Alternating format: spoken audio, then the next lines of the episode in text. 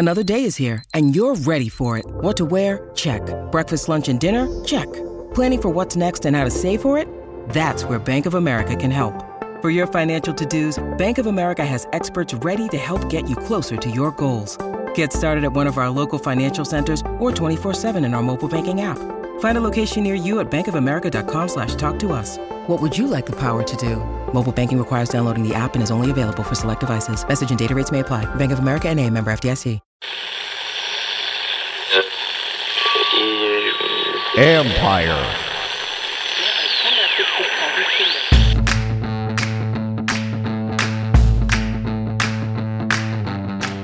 Hello and welcome to my podcast. Do me a favor, subscribe to the John Keim Report wherever you get your podcast. If you're watching on YouTube, hit that like button, hit that subscribe button. You can find us there as part of Ampire Media. That's A M P I R E. Today, I'm joined, as you can see, if you're watching on YouTube right now, by Sam Fortier from the Washington Post. We're going to talk about the news of the day, which is Carson Wentz back as a starting quarterback. Sam, I'm shocked by this move. I mean, really, nobody is. But I mean, but I am curious. There are ramifications for this move. I am curious though your thoughts. I gave my thoughts on the live YouTube uh, live stream show with Bram the other night, but I want your thoughts. What did you think about Ron going back to Carson Wentz? I will do my best to give some analysis on Carson Wentz and not make fun of your intro and and everything like that. But I would say, yeah, this is really unsurprising. Ron, you know, kind of explained today as as they need a spark, and I think that anybody that's been watching this offense can can understand that, particularly going vertical. The thing that that sticks out to me, at least in Carson Wentz's play, is is how quickly he got the ball out last week, and obviously, I think that'll be tough probably to sustain because you know they were playing a lot of soft coverage. They were up late you know, in the fourth quarter. But to me, when you talk about, I mean, Terry McLaurin spoke about it as locker today. The throw that that Carson made against cover two, hitting that whole shot down the right sideline, um, you know, in the second half against Jacksonville in week one. Obviously, that was a long time ago, but that is the throw that Carson can make that Taylor can't. And Terry said, you know, when Carson's in the lineup, you have to run that route live. And I think that is, you know, if you want to distill it all the way down, that's why Ron's making this move when you need to make a playoff push. And I think to that point, and and Logan Thomas talked about today about um, Carson. You know, the defenses have to honor his arm a lot more. And I think there are some other throws he made. The throw there's some throws that Tyler Taylor can make that Carson or that Carson did make the other day. The throw to Curtis Samuel for the touchdown, a very nice throw. But I do think you're right. I think it's the ability to threaten all parts of the field, which is what they wanted from Carson Wentz doing that. And do you feel they're in a better position now to do that? Just because maybe is the offense more diverse now? Yeah, absolutely. When Scott Turner says, "What is the offensive identity?" and he says, "I want to win." in every different way, you know, being able to run on third and short, being able to pass in, in third and 10. Obviously, you, you saw earlier in the season and, and with Taylor and Carson, they have not been able to throw on those third and 10 situations. And I think that that is probably more attributable uh, to the line, particularly with when Taylor's been back there.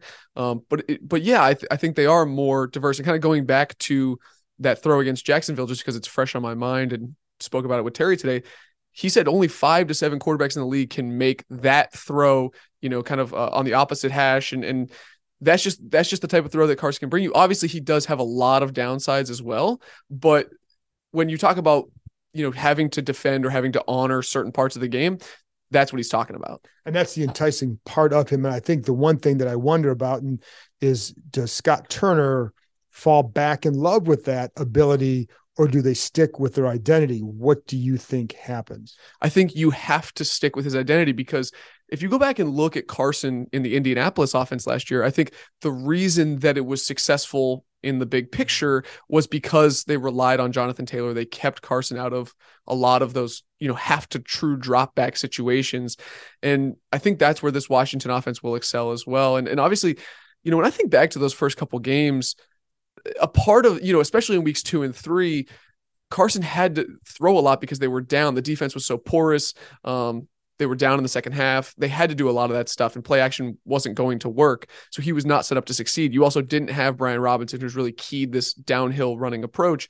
And so to me, this is sort of an interesting experiment because if if you can go back to the formula that Carson had in Indianapolis, can he be good in the big picture, but can he also win those games like he didn't do last year? And he said today, you know, he really tries not to think about that situation. But it is funny because he's in the same situation with the I, I don't remember what the record was. They may have been seven seven one, but they they needed to win one of their last two and they couldn't do it. So he needs to really needs to win last two to ensure yourself of the playoff spot. But sticking with him first, what did you see from the San Francisco game? And one little thing for me that stood out was not just the Samuel throw, but really there was a throw to Gibson in the flat. It was there was a there was an overload blitz coming and just boom, boom, balls out.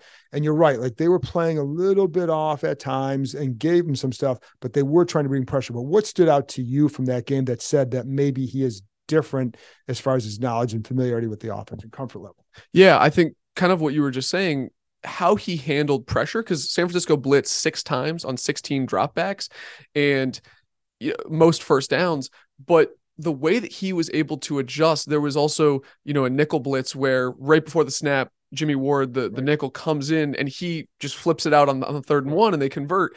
And so to me, that was really impressive because he noticed and adjusted right away. If you look at it, his his time to throw metric as measured by TruMedia was 2.07 seconds uh last week which was you know obviously it wasn't a full game but that was the lowest average amount of time he'd had in in 92 career appearances. And so that just gives you a sense of how quickly he was getting the ball out of his hands. I don't think that you'll see that sustained because obviously you're you know you're going to have a different game plan. You're going to want to hold the ball longer at certain points but that number just distilled to me okay you know he knew that in this situation this is what i'm going to get and this is what i got to do and he was able to go execute it. Right and i thought that's one of the things that you you could tell right away that it would seem to be a little bit different. Um do you think again that they will stay with the ball control play action game? Because it does fit what he does you know? And so i think i just would like to think that they're going to but i don't know are you confident of that no, because I think you've seen Scott Turner get away from their identity at times, particularly in the first half of that Sunday night football mm-hmm. loss to, to New York. I'm not entirely confident that they will maintain a cohesive identity, particularly when you have so many receivers that, that you want to unlock. And in the locker room after that San Francisco loss, I was talking to Terry McLaurin and he, over and over he emphasized we got to be more explosive. We have to be more explosive. If this offense is going to do what it has to do, then we have to be more explosive. And so, you know, to me, that was a subtle endorsement of of Carson Wentz because Taylor Heinicke, you know, for all the magic that he brings, is just not an explosive quarterback. He can hit some of those downfield throws every once in a while, but if you talk about stretching the field vertically, um, that's what that's what they need to do. Have that arm strength as we've talked about. But to me, it, it seems like if if the line can give them the protection that they need, and I don't think that's a guarantee either, then they'll at least take more shots and I my if I had a formula for it, you stick with the run game, but it's hitting, it's not just throwing more, it's hitting more down the field. So to me, it should be where are you hitting those throws? So if you're if you're around 30 passes, they they were up in the 40s with him the first time. You can't, they're not built to win that way. But you can get in the low 30s, but hitting more stuff down the field, that's where you get your chunk plays. And and as Logan Paulson, who I know has done you know great appearances on this podcast, I was talking to him, and I think the thing that he pointed out about that Giants game is a lot of those shots in the in the first half of the Giants game were not in the structure of the offense. They were you know the flea flicker or true drop back, just things that you don't see that they don't excel in. And so if Scott Turner can find the play action, the bootleg, some of those things that that sort of give misdirection and help Carson Wentz out a little bit, if they take shots in the structure of the offense, I think they have a much higher likelihood of being successful. And I will point out, based on TruMedia, and that's that's I know that's it's your favorite, but I love staying on there. But the next two opponents do not stop the run very well, and they are two of the worst teams against yards per pass attempt against play action. So it sets up well if they run it now. Clearly, they know what they're going to do. But anyways, so that's everything. What did you think about the reaction to in the locker room to to this move? I like you flexing that TruMedia, bringing in the stats. I've, I've lived on that for a while. Yeah, not as much as you maybe right now, but I've lived on it for a while. Yeah, Pete Hailey didn't get you the Christmas gift that said "I love TruMedia." Um, but I, I mean, the reaction, I guess, to me was was sort of as to be expected. I think they all understood Brian Robinson was probably the most direct saying that the players kind of maybe anticipated this happening. Obviously, Logan Thomas, who's a close friend of Taylor's, you know, pointed out, hey, there are some things that we can do with Taylor that we can't do with Carson, but ultimately this is it's a business and you you just got to play with uh with the guys that you got. But I think that it it made sense mostly. I talked to Cornelius Lucas, the right tackle, a little bit, and he said, you know, there will be a period of adjustment where be, he said because Carson is taller, he does not have to drop back as far to see, and so that will change how the line um, sets different guys, plays different guys. You know, that will change probably how how lines attack them. Um, maybe not going up and around as much. So I think that this is going to have a lot, you know, a big adjustment period for everybody. Uh, but obviously, they have to do it pretty quickly. They do, and it's funny because the size when they when they got Wentz, that was one of the things they talked about is in some of the quick game throws too, getting the ball, seeing over the line, and getting out really quick. So that that that it boded it, it boded it boded well. Boded, it's not boded. boded. No, is that boded. boded? Yeah, boded well. God bless. I didn't know that. Okay, it's boded well for their short their quick game. So that is that is a factor. So I'm glad that you you brought that up. But do you think because I haven't sensed any sort of divisiveness in there, and I've covered a lot of these over the years. But have you sensed anything where people where you feel like people might not like this move, or do you think it's kind of like, hey, this is what we have to do? I could uh I could totally see Logan or some of you know Taylor's closer friends being upset about it, saying, you know, hey, what was working? You know, it was working with Taylor. Why do we have to move on? But I don't think that there was. Uh, they could be hiding it well, but I didn't sense any acrimony or, you know, really people being upset. And I think that, like you said, like I've covered teams before where people have made moves and people have obviously been upset about it. You know, playing out of position or feeling like they're being unfairly criticized. And and I I sort of believe that Carson and Taylor have a pretty strong relationship just because of how Taylor reacted when Carson first got brought in, and then I think how Carson reacted, um, you know, to them sticking with Taylor seemed to be pretty genuine, which is obviously a notable shift from how teammates have talked about Carson in the past absolutely and, and and the way i think taylor handles this too taylor is a popular guy but it's you know i don't think that people dislike carson in there either so i think that's kind of key. Um, i think what they ultimately want to do is win and so whoever gives them that best chance but there is now pressure on wentz to go and produce because not only will do the players like him you're going home and you got the fan base also likes this kid too. How much pressure is there on carson? I think a lot. I mean not just i mean there, there's the the personal aspect, you know, erasing the, the failures of last year. And he's kind of fighting at this point for his viability as an NFL starting quarterback. And, you know, all the things that he has going on. And then the team obviously is making a postseason push. This has um, been a, a difficult year, I think, in a lot of ways, but you know, they, they've played pretty well. They've put themselves in a position to make the the jump that Ron Rivera has said that they would. So Carson personally and the franchise in general have a lot riding on these last two games, particularly because these are not San Francisco 49ers caliber opponents. These are beatable. I mean, Dallas obviously is a strong team, but considering where they might be at if they rest people, these are two winnable games that you have to actualize. When you need mealtime inspiration, it's worth shopping Kroger, where you'll find over 30,000 mouthwatering choices that excite your inner foodie. And no matter what tasty choice you make, you'll enjoy our everyday low prices, plus extra ways to save, like digital coupons worth over $600 each week. You can also save up to $1 off per gallon at the pump with fuel points. More savings and more inspiring flavors make shopping Kroger worth it every time. Kroger, fresh for everyone. Fuel restrictions apply.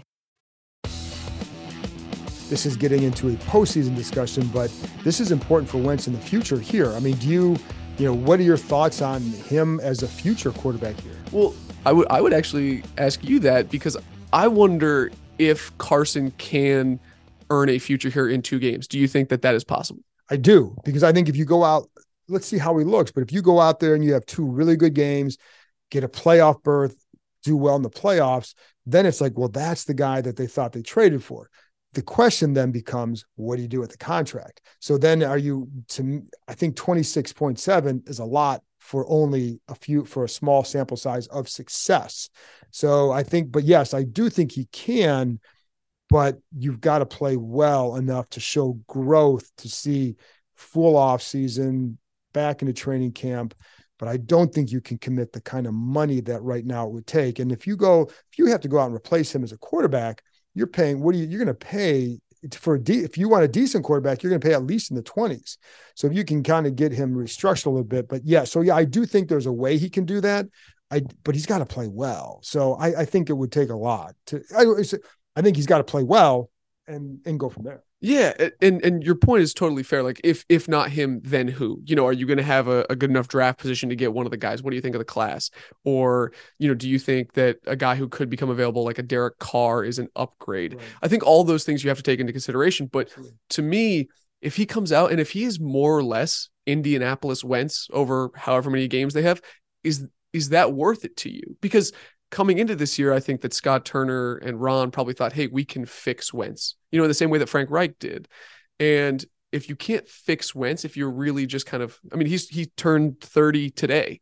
Uh, and so I think that are you willing to commit the the resources to that level of play? I, don't know because don't know. if if his ceiling doesn't get much higher, do you then say, hey, let's go let's go gamble in the draft or let's gamble with Sam Howell? And I think I think that's a good point. And I with the one thing when you say fix Wentz too, I think it's a mistake anytime a coach thinks they can fix somebody because they're not fixing them. You got to work around the flaws and and cover that up. And I felt like the with the way the offensive line was built, they did not do that.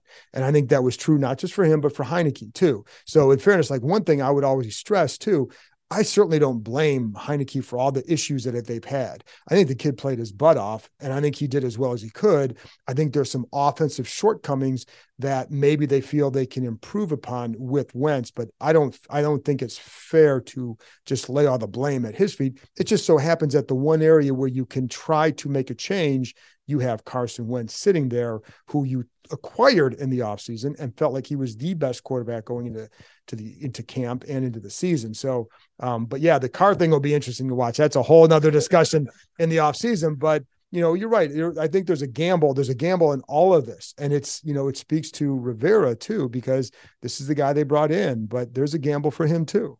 Yeah. And, and I think that when you go back to them making that initial decision, this that was predicated on them. I, I know that, you know, fixing guys, you, you made a great caveat there, but could you get him to do enough? And and I just I am skeptical that unless you go on a, a, deeper playoff run than I think most people are expecting, that you could see enough to give yourself confidence. Particularly because I think, like you said, you're you're in a little bit of a flawed evaluation period because I think your offensive line limits not only what you can do but what Scott Turner can call. So I think in the offseason, I'm I'm fascinated. The offensive underperformance when Ron Rivera goes through it and he says, okay, how much of it was Scott? How much of it was the the roster that we built, how much of it was the quarterback play. He's going to have to sift through that and determine, you know, uh, he's going to have to put portions of blame on each thing and figure out how do we fix this. Because if, if if you told me right now, hey, the the guard, the interior line, and their inability to get out in space and that forcing us to use play action some of these gadgets like we think carson could be better i could be sold on that but uh, I don't know how much better Carson can play. Well, and that's the thing. And I agree with that. I think the question then becomes what alternatives do you see for yourself? That's going to be the, that's always the key, right? So if you see alternatives, you say, okay, like, did they like Derek Carr better? And is, are the Raiders going to move on from him? And if you did, might say, well, we have a chance to upgrade here. And when I say we, I mean them talking. So sometimes people don't understand that. So, um, but when, but you know, do they do they think like that? Do you see the upgrade? And if you do, then I could see something different. But if what if it's like last year, where it's like you you swing and a miss on a, on some guys, and then what? So, and I don't know that you want to go into year four with a going into the draft and doing that. Um, but you know, with I don't know.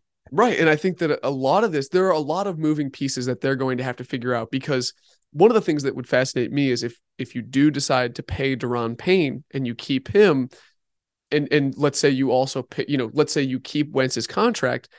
I mean, that is gonna that is going to necessitate some serious squeezing at other positions. And as we saw, when you bring on Carson and you say, okay, we're gonna make the line a little bit of an afterthought, and, and we're gonna just pick up, you know, two former Panthers who we think are going to fill in, that has had mm-hmm. serious, devastating consequences. So I think that there are a lot of moving pieces, and and quarterback is certainly obviously number and, one. And I would be clear, I you can't off a couple games, you can't pay the twenty six point seven. I so I think the only way you do that is say, okay, you liked him because you know keep in mind like usually you make a trade like that you think you want to keep him you probably give him some guaranteed money on that deal. There is no guaranteed money so what do you do with the contract? You give him some and maybe lower the cap hit over the next couple years. That's where you that's where i think anything would happen. And i you know and we haven't talked about sam howell for all the howellians out there and i'm not trying to ignore him but like we don't know where he's going to be at. We know that he's a fifth round pick. They like they like how he's developed but then they they're i think they're intrigued by him for next year but we're talking intrigued is not the same as you know you a surefire starter. So you're going to have to put others in the mix. So but i did for that's that's for the howellians but but i right? I mean that's I mean, yeah i mean it's a it's a pretty i mean there's a pretty vocal contingent and i get that. I think that i, I get that he has an intriguing skill set and he's unknown and that's mysterious and you like to project. But to me I, I just don't think you know, obviously you can't go to him this year because right. of his inexperience and I, th- I, think that would be honestly maybe an insult to, to some players who are who are trying to make a playoff push right now. But what he could be in the future is fascinating, and I don't think anyone, including us, have a great read on where he's at. I'm not going to dismiss anything with him for the future. It's it's all about who's the best guy right now, and clearly it's only two guys to discuss. But for the when we're talking future quarterbacks, he's going to be in the mix in terms of he'll be here so he'll have a chance to impress them. And I think that's where then it's like, well, so where do you go with that? Do you just do you let Heinicke walk and you have Carson Wentz and then you have Sam Howell as your guy? Maybe get another young guy in here. I don't know. But that that's all that'll be future stuff. Last thing on on on this team, because I think we've talked the quarterback a little bit to death, which is okay. That's what we do. Chase Young, I did want to bring him up because I haven't talked a lot about him uh, on the podcast this week, but what did you think about his performance? Um, my two cents. It seemed like the more he played, the more comfortable he got, the more the less tentative he got. And you started, I think there were a couple plays early where it didn't seem like he wanted to get into the play quite as much, wasn't quite sure. Um, and later in the game, I saw him pursuing, you know, get to the quarterback, balls out, pursuing to the ball. And you started to see, you saw some pass rushes that I thought against Trent Williams, where I thought he showed like, wow, that's for a guy who hasn't played in 13 months, that's really good. What did you see? I, I would echo many of your points. And I think that there was one run um, which was I, think it hit on the on the right guard or the left guard, but he basically ended up being in that play. And after that, I saw him get a little bit more active. Um, I actually thought his awareness, he was tough. I thought he was aware. The thing that stood out to me was, you know, that third down where he noticed McCaffrey flaring out of the backfield and he got a hand up and, and ended up batting the pass away, which which was a really nice play. Uh, the chase down tackle of of McCaffrey was impressive. Um, and you know he didn't generate any pressure um, but his ability, I think, to to force Trent Williams off his spot and, and you know power rushing, that to me not only was the strength good to see and, and him trusting the leg, but I thought that he used a lot of power rushes in a way that he wasn't earlier last year. He was trying to do the speed rush. He was trying to, you know, loop around, trying maybe some more finesse moves. And I thought that he was at his best, especially in his rookie year with the power rushes. And so to see him working on that aspect of his game um, I thought was really intriguing. I agree. I'm glad you brought that up because the one thing we always talk about the stutter steps, you really didn't see. I think there was one time I saw kind of a mini stutter steps. By and large, you're get he's getting into guys, picking a half, exploding with power. Because when he does that, his hands are violent, and I think Trent Williams saw that a couple times. So I'm glad you brought that up. And and one of the other impressive things was he read that screen that they tried to run to McCaffrey and, and ended up, you know, forcing them into a sack. And you know, he, he he said that he talked to Trent Williams after and said, you know, tell your OC don't don't run it over here. And like, I, I think that some people when uh when they hear Chase talk, especially when he was struggling last year and, and taking a long time to come back this year, you know, you see that and you kind of roll your eyes. Where's your production? You haven't, you know, you haven't done anything to have this talk. But I think that uh swagger is is an intrinsic part of Chase Young's game, and to see him building that back, um, was you know encouraging for the commanders. I would say you noticed him out there. This was not a guy like you it, you noticed him out there and i think you felt him out there and i think they did too because even the one time where he stuns trent trent the guards got to come over and help. So i think they noticed him and i think that was to me if i'm Washington, that's the encouraging part is that his presence was felt out there. What's it going to look like over the next two weeks? I guess we'll find out. Anyway, that's it for me. Thanks to Sam for joining me. Thank you for tuning in. I'll be back on Friday night on the podcast Saturday morning on YouTube with keys and predictions to the Commanders Browns game. Sam, tell them where you they can find your work. Uh, I'm on Twitter at Sam the number four TR, S A M the number four TR, and at the Washington Post. This is a big highlight for you, wasn't it? I mean, there's there's nothing better after a, long day of availability than coming in here and doing the pod. There you go. For free. Thank you. Thank you.